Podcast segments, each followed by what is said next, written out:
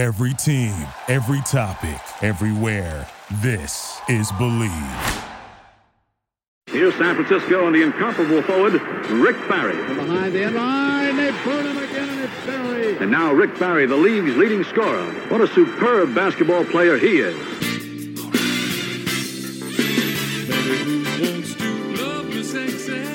All right, Rick Barry's having some technical difficulties. He's going to join us in just a moment. But our next guest here on Warriors 24 uh, is is a journalist. He's a writer for USA Today covering the NBA. Before that, he was the Warriors uh, beat reporter um, covering the, the, Golden State Warriors during their their dynasty. And then even before that, he was a beat reporter covering the Los Angeles Lakers. Not a bad resume right there. Mark Medina is joining Warriors 24. You could follow him on Twitter at Mark G underscore Medina. And here's Rick. Here we go. Yeah, something popped up on the computer there that said that uh, nothing was going on, and so I had to allow it. But anyway, how? Uh, first of all, everybody, so you know, Mark is actually in the bubble. So yeah, what's life like great. in the bubble before we get into talking about you? It's it's like an alternate universe because uh, you know we're, we're we have all these strict parameters. We get tested every day. There's all these games every day, so you feel like every day it's moving both fast and slow if that makes sense where there's times it feels you know like you're dragging because you've been logging all these hours but then you get the adrenaline of the games and seeing everything going on. So it's been uh it's been action paced it's been fun it's been tiring but i think the big picture i'm just grateful that i'm healthy i'm seeing basketball again and especially knowing how the state of the world we're in right now well, I mean, actually, you talk about being uh, you probably couldn't be in a safer place where you are. I mean, not very yeah. many people are having being being tested and and having all of the uh, all of the parameters that they have there and everything that's in place that you have to take that you have to do. So that's a good thing, I guess. Yeah, they've they've adopted this new slogan. You know, Disney World was always known as the happiest place on earth, and now they call it here the safest place on earth. So it's uh, it's it's I'm I'm more and more impressed the, the more time goes on, uh, and obviously that's because there've been zero positive cases since this all started. Once everyone was on campus, but you know, knowing that there's still a long ways ahead, the way I see it play out every day gives me full confidence they will have a perfect uh, shooting percentage with this because there's just so many things have to require everyone to do with the testing. You got to report your temperatures and oxygen reading every day. Um, you know, if, if there are any things of people stepping outside the bubble, they go in quarantine. Everyone's wearing masks. We all have beepers around our credentials that go off if you're closer than six feet, and that sound gets really annoying. So it, it forces you to to make sure that you're following the rules here. Where you have a beeper that, that goes off when you get close to the players, or how does that work? No, not close to play. It's uh, it goes off if you're uh, within six feet of someone, like player, coach, reporter. Huh. We we wear it around our credential. Now, I will say that you know I think this device works a little too well, and so we are often following the rules and we're more than six feet away, but it's sensitive, so it goes off even more. And so there is a device where you can silence it for an hour. You know, some like myself have sometimes put in our backpack and say, well, it's not on, it's not on. I forgot. Right. But I think all that aside, we've, uh, we've been following the rules and, and doing all the, the things there, but that, that's one of the, the minor inconveniences, but it's all good. Yeah, I would imagine when the games are going on, if you're around and doing things, I mean, it would be pretty disconcerting and annoying to everyone because I know sometimes that I've gone fishing down in Mexico at a place where they have cows walking around on this thing where you're fishing for bass and stuff, but they get bells on and the bells are going, you know, the little stupid things driving me nuts while I'm trying to fish. And so you're trying to play basketball, you got buzzers going off all the time. Well, it's funny you say that, Rick, because a lot of times that has happened during the post game interviews. Um, not so much anymore because what it's been a month and a half since we've gotten down here, but the first few days of practice, it felt like every other second it was going off, and uh, we were getting annoyed. The players were all flustered. It, it, was a funny hot mess, but uh, you know, trial and error, my friend, and uh, we've just been getting through it. well, that's great. I'm glad that uh, everything is going well in that regard. So, before we get into talking a lot more about you know basketball and specifics, let's. Uh, I, I, think the people should know. Give us a little. Tell people a little bit about your background and how you came to be where you are today. Yeah, well, I grew up in York, Pennsylvania. Went to Syracuse for college. It's a good journalism school. It is. Um, so I, I grew up out, you know, on the East Coast my entire life. Uh, grew up an NBA fan. Went to a a school that you know has a, a great college basketball program, a uh, great journalism program. But I'd never lived in California before that. Uh, but I applied to all these different jobs uh, after I graduated, and I got an internship with the LA Times. Quick uh, drive out west after graduating, and one thing led to another. It was first an internship where they're shuffling you around different parts of the paper. I'm then working in sports you know, kind of being the utility guy, helping out wherever it's ever wherever they need help. And then, you know, that that ran its course. You know, they had a round of layoffs. I'm kind of the last guy in, first one out. I'm young. I'm certainly not as talented as everyone else, but they they rehired me like three weeks later because they needed someone to run their Lakers blog for their website. So that was my entryway into doing things with the NBA. So that started in the middle of their championship run in 2010. Hmm. Um, and that carried me through the next two years. I then became a beat writer for the Lakers for the LA Daily News. So I covered uh, Kobe Bryant's final four seasons as a beat writer, and then the first year uh, following the the Kobe Bryant era with the Lakers and so that that was a blast. Obviously, the Lakers have been a renowned franchise, and even though I covered their worst stretch in franchise history, um, there was still captivating things to write about, and I saw the tail end of Kobe's career. Um, but then the stars aligned where Bay Area News Group had an opening to cover the Warriors, and as Rick knows, there that was that is a dynasty, and that's uh, that was a captivating team to cover, and so I thought that that would be a great opportunity not just to cover that team, but also to expand my bandwidth around the NBA. So I left to, and went up to Oakland in 2017, uh, covered them for two years, and then last summer, USA Today was looking for a West Coast NBA person. They already have someone out east. And so they interviewed a slew of candidates, including myself. And I think they looked at, hey, your resume, you've covered the Lakers, you covered the Warriors, you're already based out west. Let's have you be our our West Coast guy. So last fall, I moved back to LA uh, since there's two pretty good teams in that backyard, and mm-hmm. I've just been floating around the Western Conference a lot of the, a lot of this past season, and you know it's uh, it's been quite a quite a season to say the least. Well, that's that. Well, that had to be very exciting, very, uh, I'm, I'm, sure, educational for you during the process. You certainly put your time in to get yourself to the point you are now, and you wouldn't be there. Listen, if you weren't any good, there's no way that USA is going to hire you or anybody else is going to hire you. So congratulations on that. And if you're like any of those other guys, I mean, I remember when I first came in the league, there were so many guys that were so freaking old. I thought they might die when they went out to get a beer afterwards with the guys. So maybe you'll, maybe you'll be able to hang around for a lot of years, you know, covering this great sport. And you see, listen, in the short time you've really done this, I mean, you've been doing it for eight years now since you really got into be an actual, you know, writer writing for a newspaper, covering a team and doing a beat writer you've seen a lot of stuff. I mean, you went through the whole situation with the Lakers, and then of course you had the good fortune of being with the Warriors during that you know incredibly historic run that they went on for five years, mm-hmm. and uh, and then you know and and now look at what you're going through now. I mean, you're gonna have so many stories to tell your grandkids. It's gonna be unbelievable. So what, what's, yeah, what's the what's the biggest memory? What's the greatest memory? All these things I've been talking about, all the things you told us about. What has been the most memorable for you? And I'm sure, you know, whether it's emotional, whether it was just what you saw. I mean, there might be more than one. Yeah, well, I mean, I, I think like the happiest memories would be uh, just seeing greatness, right? Like I don't have a stake in these guys' success, right? But you want to see historical moments, um, and, and you want to see greatness. So seeing the Lakers win a championship against Boston, seeing the Warriors you know, beat Cleveland again in the finals. Seeing Kobe's final season of it, uh, final game of his career where he scored 60 points. I mean, th- mm-hmm. so those are the the most vivid memories that are happy. Uh, but the biggest memory is what's tragically happened this past year. when we got the news on January 26th that Kobe passed away because of his, uh, because of a helicopter crash. And you know, in any normal circumstance, it's an obvious tragedy that's tough. But what what exacerbated that even more was I had literally interviewed him 10 days before that.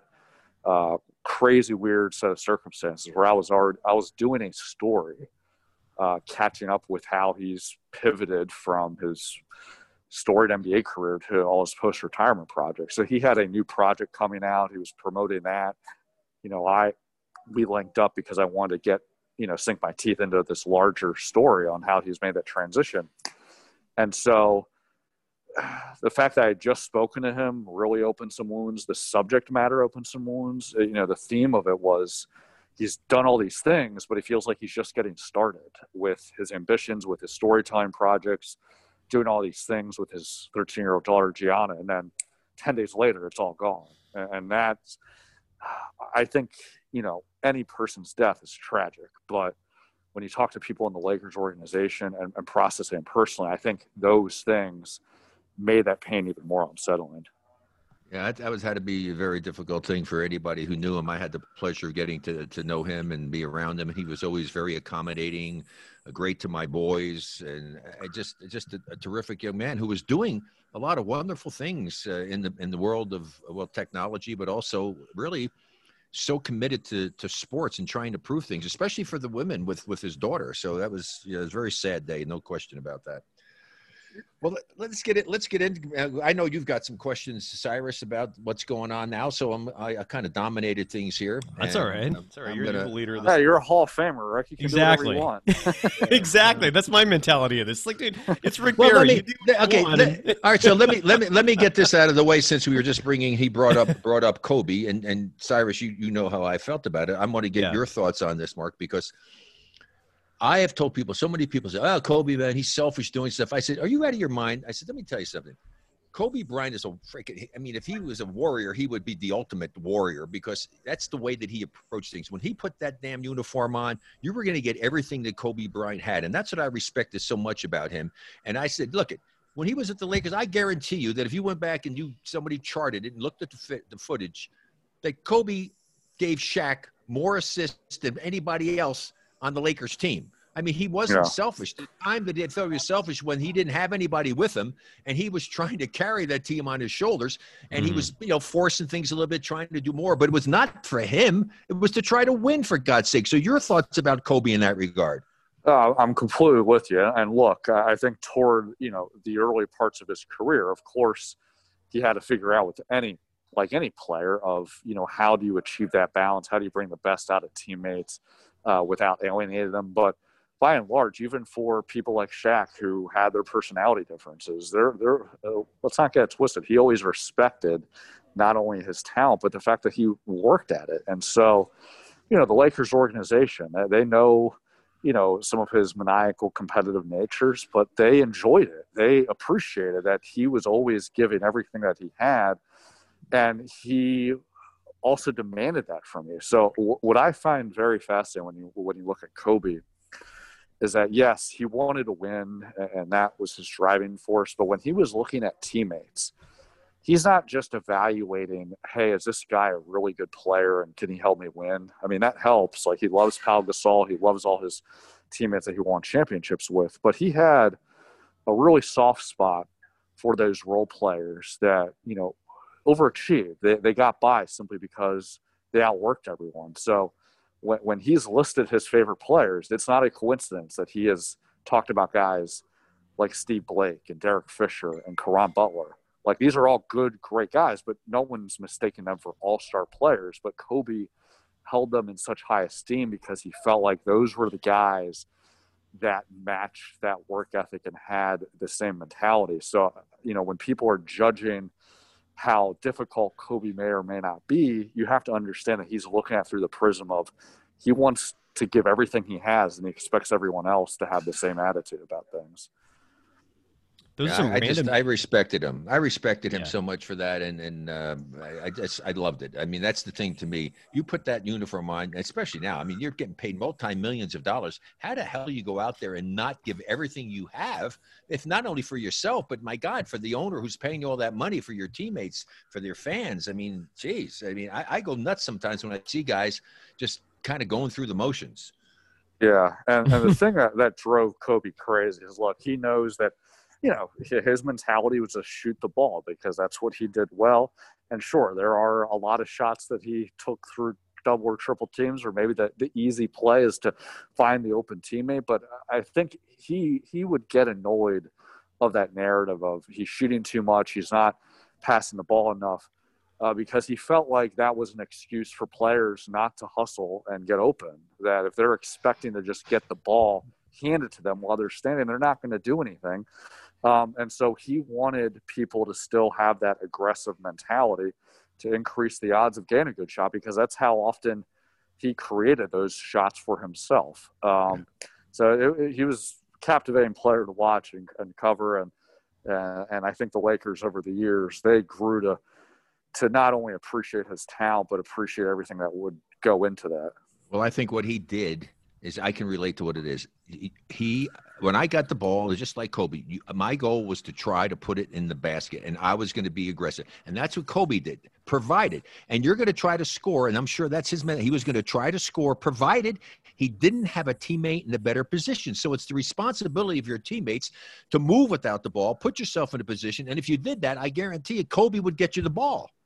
Yeah, and I think when you look at the teammates that thrived the best with him, you know, even Shaq for all their differences, him, Pau Gasol, Derek Fisher, they knew how to scheme with Kobe and they knew how he was operating. And even if it's easy to say, oh, well, he's shooting a lot, they all were aware that Kobe has, you know, vision and he can tell if they're open. And so when that split second comes where he's deciding, and you know what, this is not the time for me to pass, those guys have to be ready. And a lot of times they were because they understood uh, that whole mindset.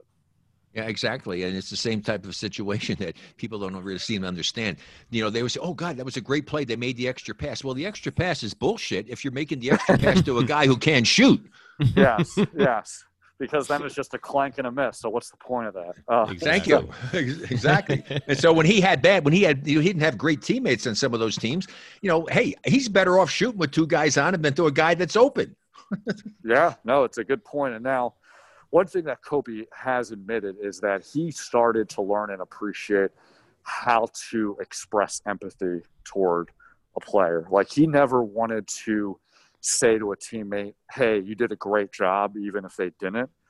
But he also knew that there's a way to make people, you know, feel empowered about themselves. And so, Mhm. you know, maybe earlier on his career, he would, you know, do the glare and, and get on guys for mistakes.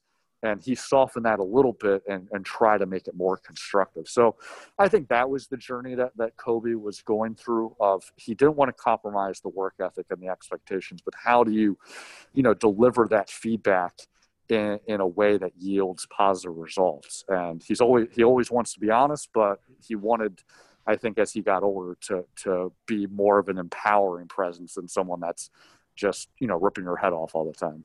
Well, I'm glad we were able to talk a little bit about someone that I respected a great deal, and, and, and I'm glad to get your insight on that. And so, Cyrus, let's let's get into some stuff that's happening today.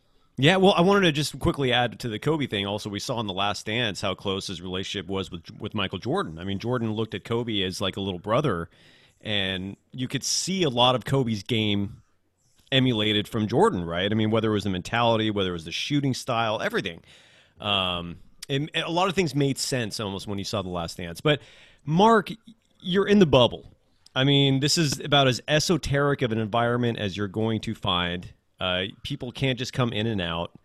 You've been there for six weeks. I guess first off, like like does does the fact that you've been in the bubble for six weeks means you haven't seen anyone else besides the same players and other media and coaches? Have you been able to socialize? Like, what's life been like for the last six weeks? Yeah, I mean we're we're seeing the same people. Uh, it feels like Groundhog's Day.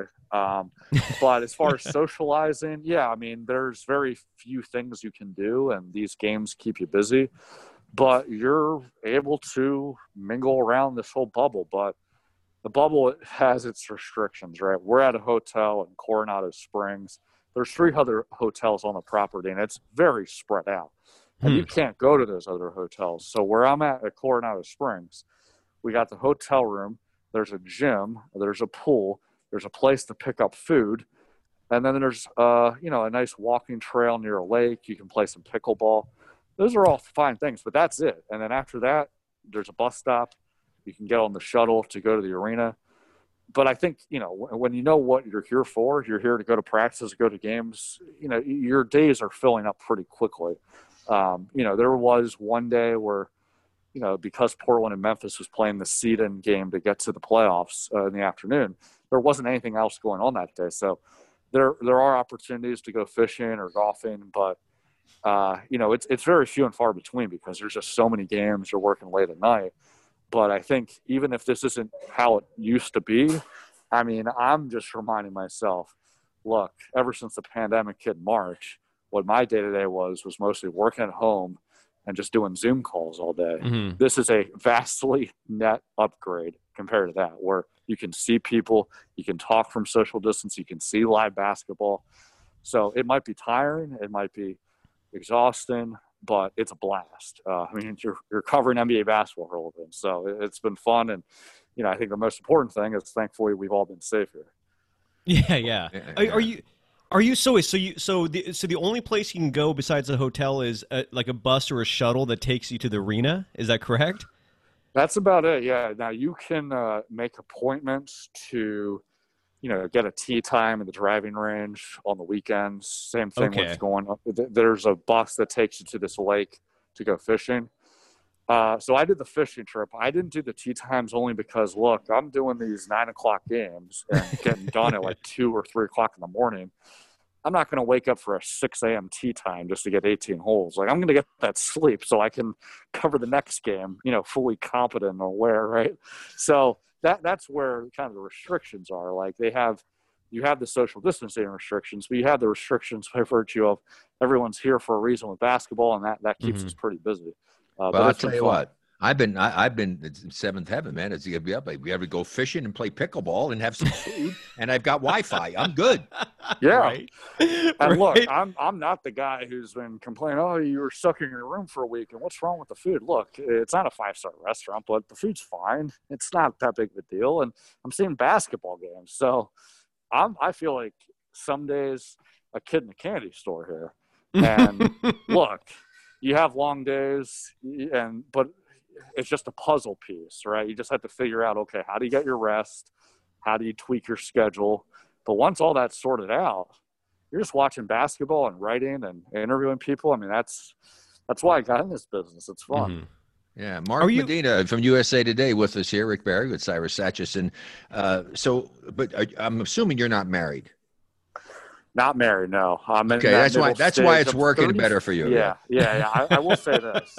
So, I don't So know ho- if I'd be able to pull this off if I was married or had a family, Right. because that, that's a Huh. serious thing. And No, I no. think for the teams, you know, it's a real thing for the players and, and coaches. Like that has been a struggle, just being from away from family for such a long time. But yeah, Mhm. I uh, I don't have those uh, worries yet. But you know, in the next few years, that'll that'll happen. What about so what how about? many how many waitresses' phone numbers have you gotten? I know. uh, zero now because there are no restaurants to go to here. Uh, I was hoping maybe room service. You know, so are you are you in the same hotel as the players, or are, the, are they in the other three hotels you mentioned? Yeah, no, yeah. So they're at the other three hotels. Okay. Uh, so I- we're at the Coronado Springs. There's three other hotels on the property, and and look, this whole property is so spread out. So when you're talking how close it is, I mean, you you had to take a shuttle to get to those hotels. Um, and so we're not near them at all. And you know, they have for safety reasons they they have said, hey, we can't bounce around from hotel to hotel. So our Right. interaction is when they're having practices you know we're going to games uh, and even that's you know fairly limited because we can go to these zoom interviews in this hallway um, but it, it's only a few amount of people and unlike how it is in normal times where you can have this give and take and just kind of making small talk off to the side that's those interactions are a lot more limited you know, there have been chances to do things every so often. You know, I caught up with Andre Iguodala the other week. You know, knew him Hmm. from the Warriors Yeah. but you know compared to how it was in normal times the the the exchanges and interaction with everyone it's just night and day because of all the, the safety concerns but again i think going back to what i was saying earlier where the last few months it was all just zoom calls and making sure you weren't stuck on mute like it's a weird thing that just the fact that you can see them in person and they see you that that establishes a real connection here so it does. it's a it's a weird time that we're in and all these little things that we didn't really think about before you suddenly start thinking and cherishing So your hotel is your hotel. I'm assuming that they took over the whole hotel and they have media and other people that are staying at your place. Is that it? yeah the coronado springs it's all the media and then you know the the, different league pr officials a lot of the the officials themselves that referee the games they're there too so the, the whole property uh it's just been closed off to the general public and reserved for everyone you know working with the nba and, and the media's been pretty limited. I mean there, there's a handful of you know people from espn and turner because they're the broadcast partners but other than that it, it's really just one reporter each from you know some of the national outlets usa today with me you know the new york times the washington post sports illustrated the athletic. Um, you know it's it's a very small amount of people that are here because of you know the awareness that you want to limit the amount of people here for all the safety concerns I have a question about the. You said the broad. Are the people who are doing the games? Are they are they doing it just from the TV feed, or are they actually in the bubble? And how does that work? Yeah, no, they're actually in the arena, but it's it's different than how it normally is. Uh, they're they're in a booth that's protected by plexiglass, and so because because it's plexiglass, it's not like they have to be calling the games while they're wearing a mask, but they're not sitting courtside on the scores table like they used to. So Uh-huh. it's a different view. You know, I talked with some of the broadcasters like Ian Eagle and Kevin Harlan, Stan Van Gundy, Reggie Miller. I mean, all those guys, they're used to, like the players, feeding off the crowd, feeding off Mhm. the energy, using their cues. So that's been an adjustment. But no, they uh, they were able to make it work that they could be at the arena. But when you're at the arena, there's not a lot of people there. Um, you know, everyone who is sitting there, it's just like scouts and front office people and their chairs are socially distant from each other. Everyone has to wear masks. So you don't have that same energy in the building where, you know, thousands and thousands of people are normally screaming their heads off. Um, so it's cool to see it up close. Like live basketball is always better than just on TV. But um, yeah, you're not hearing much noise except for the music. What so what the thing is, but do those guys actually are they have the freedom to come in and out and go back out, or they have to stay in the bubble and be confined there? Yeah, no, they are confined. Um, now, from my understanding, those announcers they're staying at a hotel outside of the bubble, and here is where some of the gray area is. They are tested, but the people who are also at that hotel that's part of the general public, so there is a little bit of a a danger there. Uh, Hmm. So there there haven't been there there's been different tiers of people that can go on these this property. So for me, I'm in tier one where I am just staying in the bubble. I'm getting tested every day. I have to do all these rules and I, I'm not exposed to every anyone outside of the bubble. And that allows me to be able to go to practices, go to the press conferences. But then they have uh, other media members who are part of what they call tier two, and they're not in the bubble, but their access is a lot more limited. They can go to the arena and watch the game, but they can't interact with anyone. And so I think, from my understanding, that's what how it applies to the announcers as well. Hmm. That's interesting. You know, we very interesting. You know, uh, a few weeks back, Lou Williams got busted. He claimed he was leaving the bubble for uh, family matters. Only it turns out he went to a strip club. I think I think we all can say that The NBA pla- were amazing, from what I hear. oh, the buffet at the club is is always the way to go. But uh, you know, NBA players, it's safe to say, are used to a certain lifestyle. They're used to certain privileges. They're used to certain things just coming to them easily that all the rest of us common folks would only dream of, right? And now they're like the common folk. They're stuck in this isolated area. Um, certain wants and needs that I think they're accustomed to are not necessarily available. how are the players controlling their urges? I mean, are you hearing gripes? Are they okay with this? I mean, what's going on there? Yeah, I mean, you definitely hear gripes of what what the you know playing games without fans and what it's like here. But I think, I think to their credit, they they understand what's at stake here. That mm-hmm. they you know most of them understand the safety concerns, the financial uh, benefits of finishing this season because a lot of the revenue is tied to the TV contracts, um, and so you know, the NBA is aware, well aware, and this is why they're not taking victory laps until the season's over. That all it takes is one or a few cases to screw it up. But I think yep. you could also make the argument that when these things happened, the NBA enforced the rules, and there were enough checks and balances to mitigate something. So, you know, whether it was something like Lou Williams or Richaun Holmes inadvertently stepping out of campus because he was getting food delivery. They they had to be in quarantine for ten days, mm-hmm. and I don't think that they want to be stuck in their room for that long and then get deducted paychecks, not have to be able to play games. And so I think those early little things showed, look, you know, everyone's human. You have the temptations, but it, it revealed that the NBA wasn't going to be messing around. And you know, in Lou's case, I mean, it was we all had our fun and everyone had their memes. But the NBA, they didn't necessarily have an issue of, hey, did you go to a strip club for whatever, or was it for the wings? Their their whole problem was this: they had approved him to go out of the campus because he, and this was a real thing. I mean, he had a mentor who passed away, and he went to the mm-hmm. funeral. And you know, they they've had other circumstances you know, Montrezl Harrell from the Clippers, he left because he was attending to his grandmother who just recently passed away. You know, Zion Williamson with the Pelicans left, you know, for a family matter.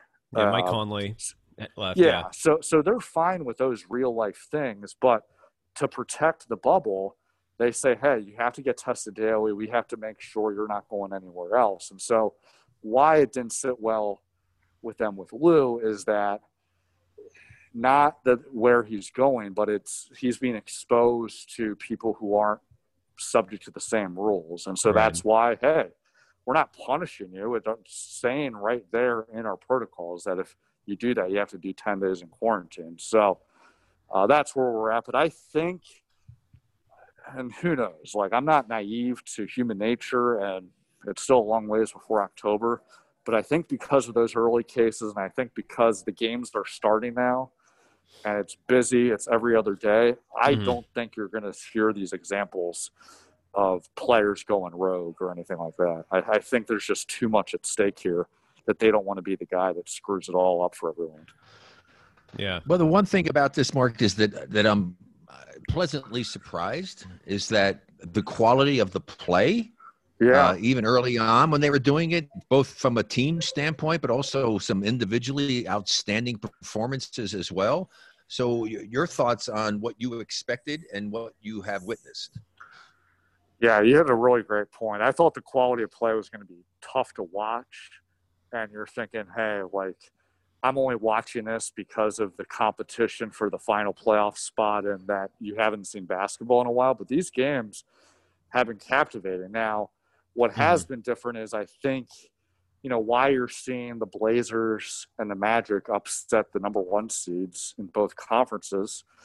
Um, part of it has to do with the fact that a lot of these teams that were top seeds, it was hard for them to find an incentive on you know exhausting all your resources in the seeding games when there weren't home court advantage implications and teams were trying to make sure that they're healthy as can be for the postseason, where you compare and contrast that to Portland and Orlando, every game mattered, and they're trying to make sure that they're in the playoffs. And I know, you know, Rick, philosophically, you don't like in this era guys resting and all that stuff, but I think that there was kind of this middle ground of, hey, let's use this time to experiment with rotations, treat any nagging injuries so there's nothing lingering in the postseason. But as a result, they just don't have the same kind of momentum that the the eighth seeds have created. Now, I think the biggest question going forward is when or if will that change? Will that momentum carry through the rest of these games, or will it come to a point where Portland and Orlando just feel too exhausted, and then talent and experience and prevails from the top seeds? We don't know, and I think that's one of the captivating things. There is this feeling that this whole this whole league is completely wide open because of all these weird circumstances that mm-hmm. have affected teams differently. Yeah, well, I think it's one of those situations where they you, you, can't it's not a light switch. You just can't turn it on and off. Yeah. i mean if you're not accustomed to playing at a high level with a great deal of emotion and all of a sudden you're trying to just turn that on the other team's going to have an advantage. But i think it's made it really in, in, in i think compelling for me is that you know look at what you know dallas did. I mean dallas could easily be up mm-hmm. to nothing right now they could. I mean, oh yeah. Very, very, easily. I mean, that that, that ridiculous Stone Porzingis that was a joke. Uh, but so, no, I'm serious. This is this is a situation where the home court advantage is showing you that there is no real home court advantage here, and so right. I think that's hurting those higher seeded teams as well. And so it's made it very interesting, at least to me, to see how these teams are going to respond. I'd love to see how. This is why I love playoffs the regular season, eh, whatever. I, Did somebody say playoffs? Where's Jim Mora? That's on the copy. Did somebody say playoffs? Playoffs? It's one of the greatest sports sound clips ever. Uh, the NBA, MLB, and NHL are in full swing, and our partners at Bet Online have you covered. You know, I, I, if anything, since the Lakers lost game one, I'm almost thinking betting on them to win the championship. The odds must be actually looking pretty decent. I'm just so happy I can bet on sports again. Take full advantage of sports being back and get in on the action with hundreds of odds, futures, and props for you to bet on. And there is always the online casino as well. It never closes. So head to betonline.ag today and sign up to receive your welcome bonus on your first deposit. Again, that's betonline.ag and sign up today. BetOnline, your online sportsbook experts. The playoffs, man, this is guys have had there's a lot of guys out there. I know, Mark, that you've seen this over the years.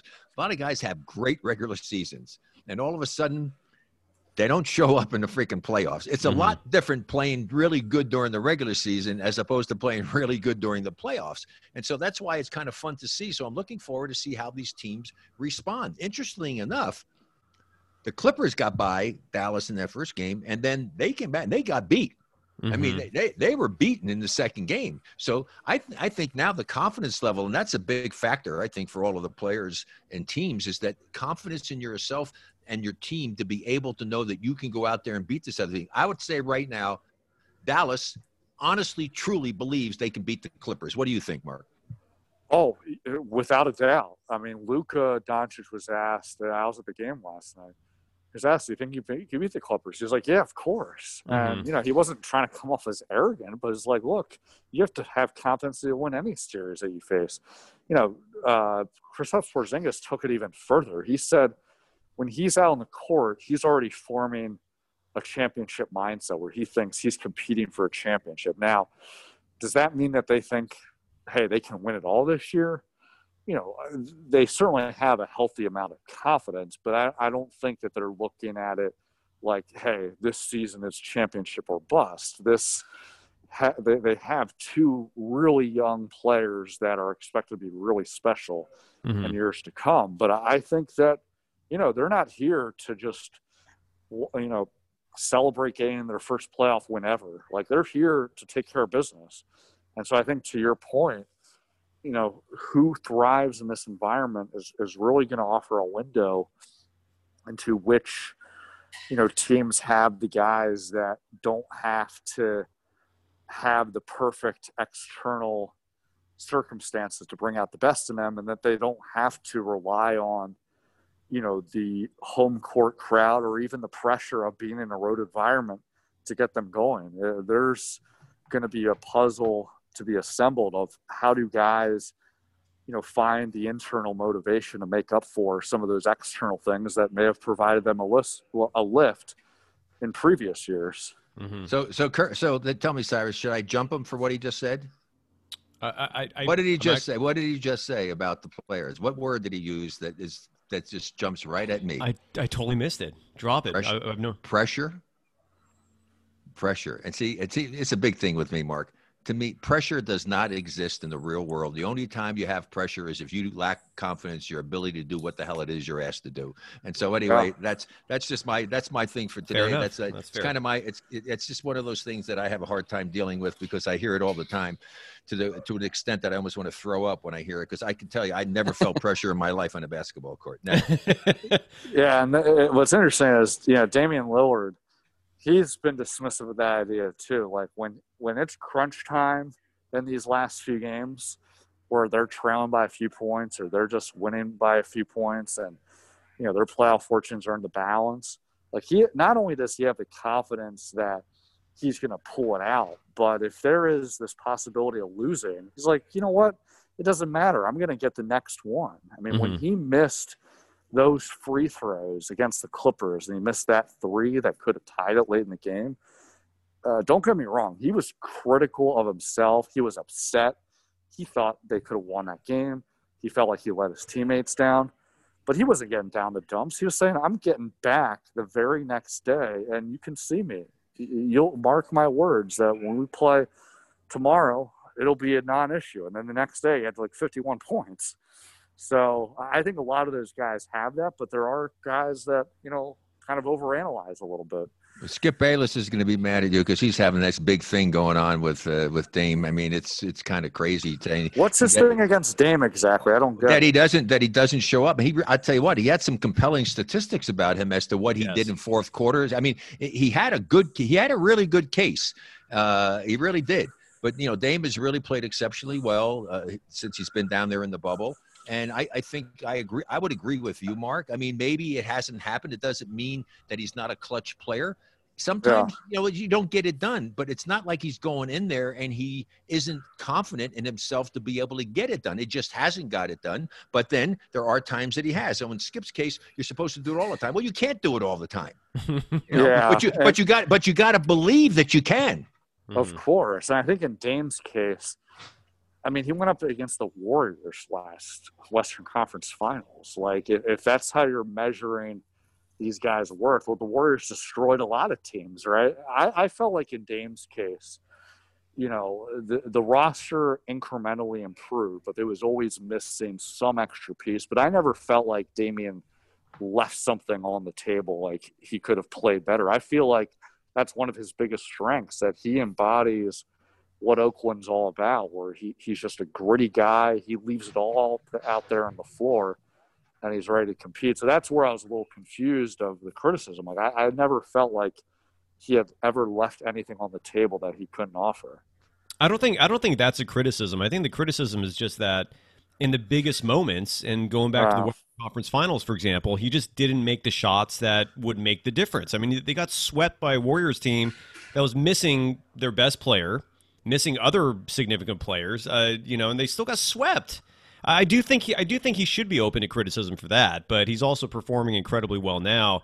And Rick, like I agree with you. I mean, uh, pressure is a social construct. It is something that you entirely put in your own mind, and if you honestly just decide not to feel it or not to accept it, you shouldn't. It is entirely a made up thing. So I, I, I totally follow that. Um, Well, let me get into one other thing based upon that comment and what Mark had said is that you don't win basketball games by yourself. no. Yeah. So even if he was struggling, he didn't do it. His teammates needed to step up. The problem was he struggled, but his teammates didn't deliver. I Yeah. know that firsthand. We never win the championship without my teammates. Game seven.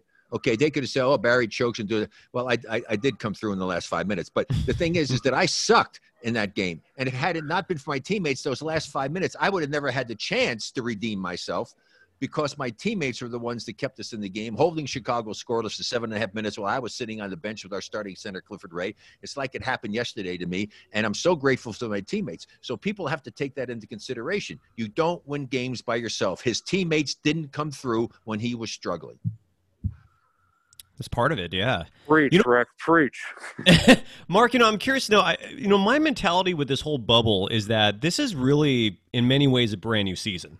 You know, just because the NBA hit the pause button doesn't mean that human bi- humans biologically speaking stopped aging, stopped growing, stopped developing as individuals. And so, and an, an example of that is is Luka Doncic. I mean, he really is pretty much playing now in his third year. I mean, we're in August. This would be borderline training camp time for year three of his career. LeBron James is not getting any younger. I know he didn't put mileage on his legs the past five, six months, but that didn't stop him from actually getting older. My question to you is in, in your opinion, given the fact that home court's out, I mean, these guys are all basically in an even playing field that it is fascinating to me how many players I'm starting to notice do feed off crowd energy, whether it's a home crowd supporting you or or an away crowd fueling your fire when they're booing you. A lot of players I'm noticing feed off that and they're struggling, not not having that right now. But in your opinion, is this a brand new season and is the regular season that is technically attached to this? Should we just wipe that slate clean and we really are coming into this as, as like a brand new season and and and with that said being very unpredictable? I feel like it's it's a little bit in the middle because unlike previous seasons, it's not like there was a draft in free agency where all of a sudden Right. you have a new influx of players. Now, there have been maybe a few new players because some people decommitted, Mhm. maybe because of injuries, they, they signed some new guys. But by and large, like the, the rosters are pretty much the same from the previous season or before the season was suspended. So I think that's where the carry, you know, the, the overlap is. But I think to your point, where it does feel new, is that you know you had the same amount of time off that you would normally have during a Mhm. normal off season. Longer Um, even, I think. Yeah. The longer even, you allowed guys to get healthier, and then you need a training camp to kind of ramp things back up of the conditioning and teaching new concepts. And I, I think that's where there has been this newness to it. And then, you know, you attach the, the, all the unique circumstances that we've outlined, that's contributed to the unpredictability of everything. And so who knows what's going to happen? I mean, going in, I still thought, and it very well could be the case, that the, the contenders are still going to be the favorites and that they will have a way to rise to the top Mhm. but the more I looked at it, you know, just using logic and also talking to people around the league, it was their feeling that the first round in particular, that's when the upsets would happen because hmm. everything's so thrown out of whack. But the feeling is after that, it almost will be kind of like the NCAA tournament. You have those, you know, kind of Cinderella upsets, the opening rounds, or even the second, the second weekend. But after that, it's usually chalk, right? Because the more experienced, the, more talented teams usually prevail. But you know, I think there there aren't any preconceived notions here because no one can reference how did the NBA season play out during the last pandemic. Like this is the first time for it, so everything is is up in the air. Yeah. You know, uh, uh, we're recording this. It's uh, Thursday, August 20th, and we're recording this at 3.50 p.m. Pacific time, which means that in, a, in approximately an hour and a half, they're going to hold a, the lottery to determine who gets what draft pick. Um, so people listening will know what pick the Warriors have. Mark, you cover this team as their beat reporter for years, including during their dynasty. I mean, you you really got hired at like a perfect time to cover the Warriors. But in your opinion, I mean, you do cover the NBA as a whole, uh, and I'm guessing that includes the draft to a certain extent. Um, can you break down in a nutshell who you think the Warriors are going to draft? Uh, not so much if they get the, the, the one or two picks. It's probably going to be either Anthony Edwards or James Wiseman. What happens if they get like the fifth pick? Who do you think they're going to? Who do you think they're going to pick up? Honestly, I have no idea. I mean, sim- simply, I haven't been studying college basketball because there's been so much going on with the season and the Mhm. pandemic. But I think philosophically, I, I can speak to what the Warriors are thinking. Where, um, you know, they're th- what they've been trying to do ever since they lost in the finals to Toronto, and then they got the full clarity that Kevin Durant's gone, and you know because of the sign and trade that they wanted for D'Angelo, that they had to make some financial moves with getting with trading Andre Iguodala.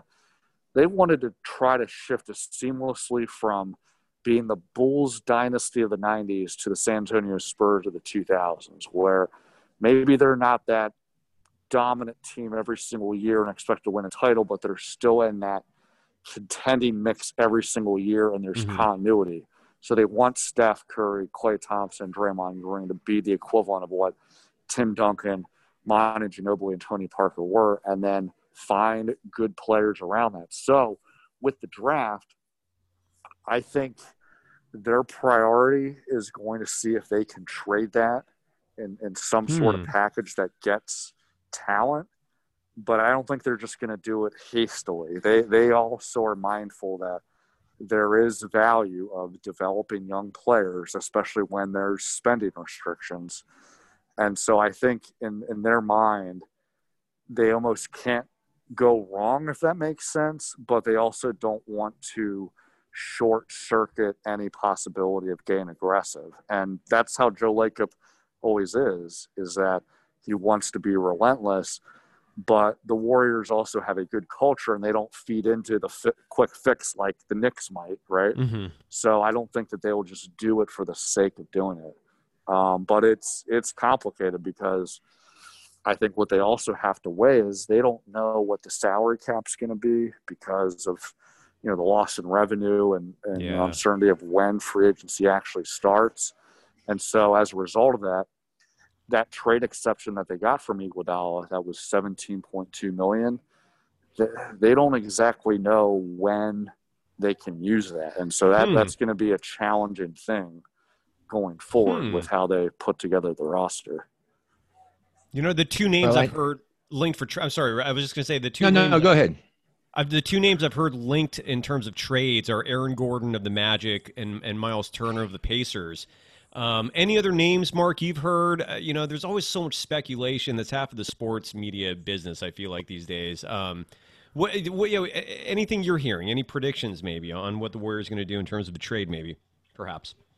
You know, I haven't heard anything. I think because of this pandemic, it's really shut down how teams are thinking about these things, where – you know, I think after the draft, that's when you're going to start hearing conversations. Really, what a lot of GMs are doing now is a lot of them have been the, the team representatives on site at the bubble, and they're, you know, kind of being the liaison between the team and the league with safety concerns, all that. Their their head is, I think, more wrapped around all those things than having these trade discussions. I think, and as a result of that, that's why there hasn't been – you know many things coming out of hey this team's doing this this team's doing that.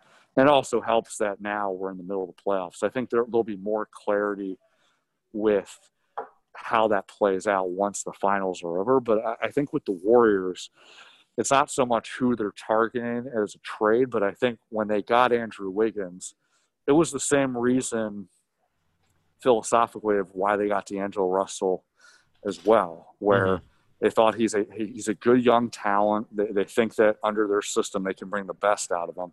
But if not, and if the fit's not great, they still have an amazing asset that they think that can attract, you know, another team in a deal that can either land them a pretty good player or multitude of picks. And I think for them, you know, they found philosophically there was a greater need to get a wing with Wiggins because they didn't have one since Durant's departure and they needed some help defensively than D'Angelo, where you know they had him knowing that Klay was going to be out, uh, so they needed some more backcourt help. And now that he's going to be back next season, that value wouldn't have been as strong if they had kept him. Uh, so we'll just we'll just have to see how that all plays out. Well, getting back to what you said a little earlier, talking about it and how the Warriors can go wrong. Well, they can go wrong if they make lousy choices. That's how they can go wrong when they draft because they, they have to do a great job. But that's it. All comes down to three things. This has been my philosophy about it. In team sports, you win with three things: who do you draft, who do you get in free agency, who do you trade for, and. Uh-huh. Unfortunately, for that long stretch, I remember the Warriors went 13 years out of making the playoffs after they made some of the worst decisions ever, and some of their draft picks were questionable at best. As uh, I mean, it's horrible choices and they really need to do a really good job. And so, if they're going to use the draft pick, they damn better make sure that it's somebody that is worthy of trying to develop. Mm-hmm. Yeah, I mean, that's yeah. the biggest problem. That's the biggest problem. I see for them to be very competitive for next season.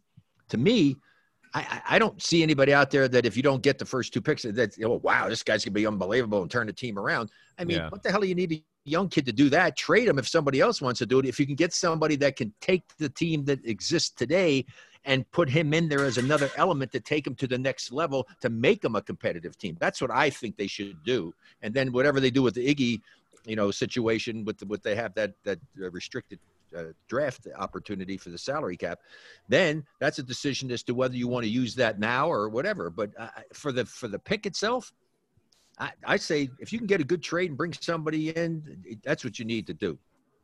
Yeah, no, I agree. And you know where where I was standing of they can't go wrong. I don't think that there is a right or wrong choice if you trade the pick or draft it. Like, what's the ranking? I think it's more to your point of okay, what are you getting?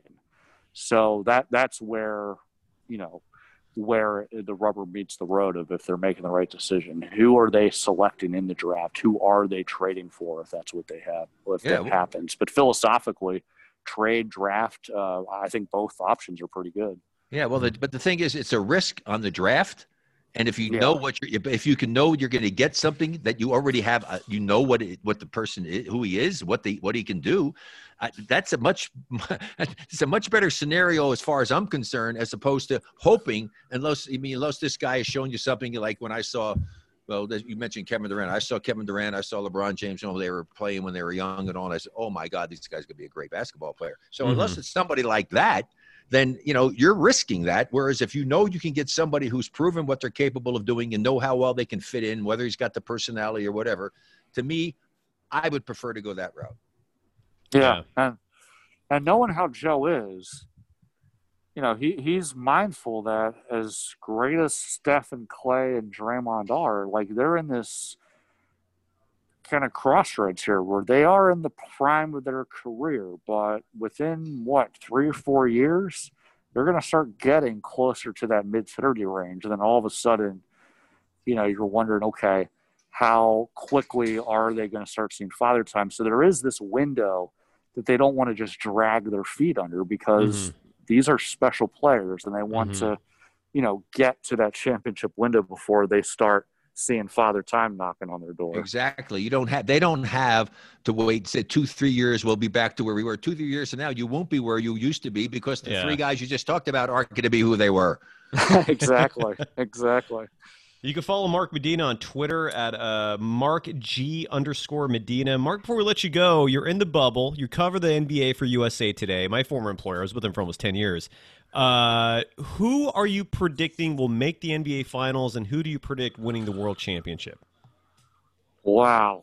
Well, well, I've I've been predicting that the Lakers are going to win, uh, but after seeing that first game, I'm not going to suddenly withdraw. But they they have to fix their three point shooting. It goes without yeah. saying. Um, and you know, I still think it comes down to how healthy LeBron and AD are. But you know, there's a clear difference between shooting 30% from three versus 15% from three. Oh. If you're shooting 15% from three, you almost have to be perfect everywhere else. But I think that the Lakers will figure this out um, hmm. as long as those two guys are healthy. And I think, you know, the one things, even though their play hasn't indicated otherwise, during the regular season, one thing that I think they should get credit for is that it's easy to say they won because they had all this top heavy talent, all that, but they're they also had a maturity to them where they navigated potential landmines pretty well. Like they didn't have there weren't personality conflicts with AD and LeBron. They were able to get the coaching staff and all the role players pretty much on the same page pretty quickly. And then, you know, navigating the Kobe tragedy, um, you know, during the season suspension – you know, a lot of the guys were being very disciplined with how you go about handling quarantine and winning the weight of taking care of your body and still dieting, even though there's only so many things you can do. And so I think that they have that maturity to, to handle this game one loss as what it is. It's one loss. But I, I think going back to our earlier point, you know, all bets are off. So do I think the Lakers will win the title? Yes. But if something else happens, I'm not going to be surprised. I mean, th- this is all uncharted territory, and we're all just living through it for the first time.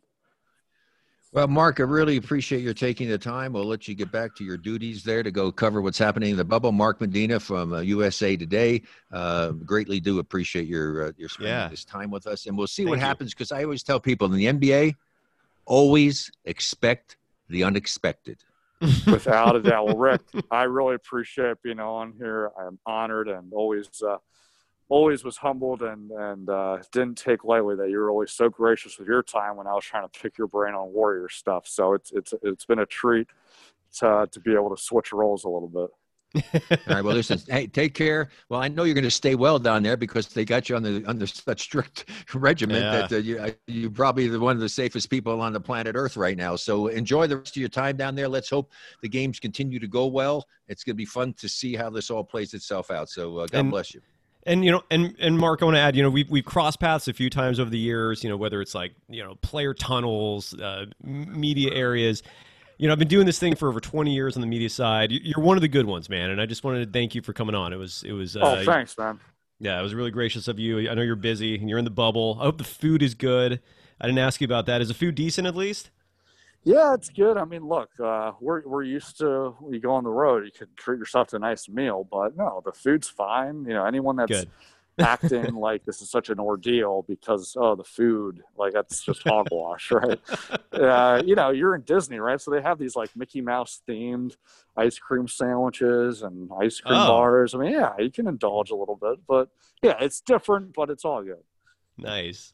All right, man. Thanks, Mark. All right. Well, we appreciate it. Uh, thank you so much, Mark. Take care. For Cyrus Satches, this is Rick Barry and Warriors 24, wishing all of you uh, good health and hopefully we'll move forward and try to get back to a more of a sense of normalcy. And We're uh, getting there. We're getting there. Rick, uh, you're you're going to be gone for a couple weeks, right? You're going on a trip. well, Nick, I'll Um, be I'm, I'll be gone all of next week, so I won't, it won't be available for next week. Okay, so we'll be back in approximately two weeks or so. I want to ask you before we go, though. I mean, the NBA is going to look, I think, considerably different when we do our next show. Based on what you've seen so far, I want to ask you as well, Mr. Hall of Famer, who do you think now? Who's the favorite in your mind for winning the championship? The team that scores the most points in each Thank game. Thank you, you, you wise ass.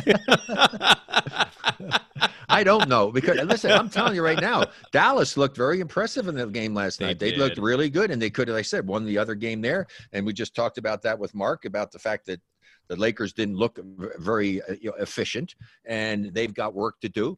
Milwaukee loses the first game in their playoff series. They're going at it now to try to get back to one and one. So it'll be fun. I'm going to keep an eye on it when I'm gone. Thank God for the internet, and we'll, uh, we'll we'll see, and we'll have some interesting things to talk about. But I think it's a very compelling situation that exists right now because it's it's so uncertain, especially with what's transpired in these early games. Yeah, it really is. I, and y- the Mavericks to me are definitely the team of the future. They're almost the team of the present. I mean, we forgot about uh, Seth Curry's lighting it up for them too. I mean, they got a good team there. Um, I'm just happy basketball's back. This is fun. It's fun watching this. Rick, always a pleasure, sir. Have fun on your trip. All right, bye everybody.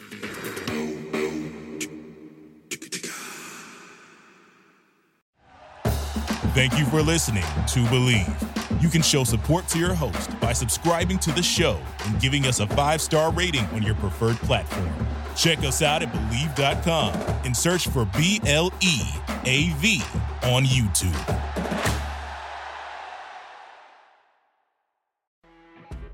You know, when you're listening to a true crime story that has an unbelievable plot twist that makes you stop in your tracks? That's what our podcast, People Are the Worst, brings you with each episode. I'm Rachel. And I'm Rebecca. We're identical twins who love true crime cases that make you say, didn't see that coming, and we hate the people responsible for them. Listen to People Are the Worst now on Apple, Spotify, or wherever you get your podcasts.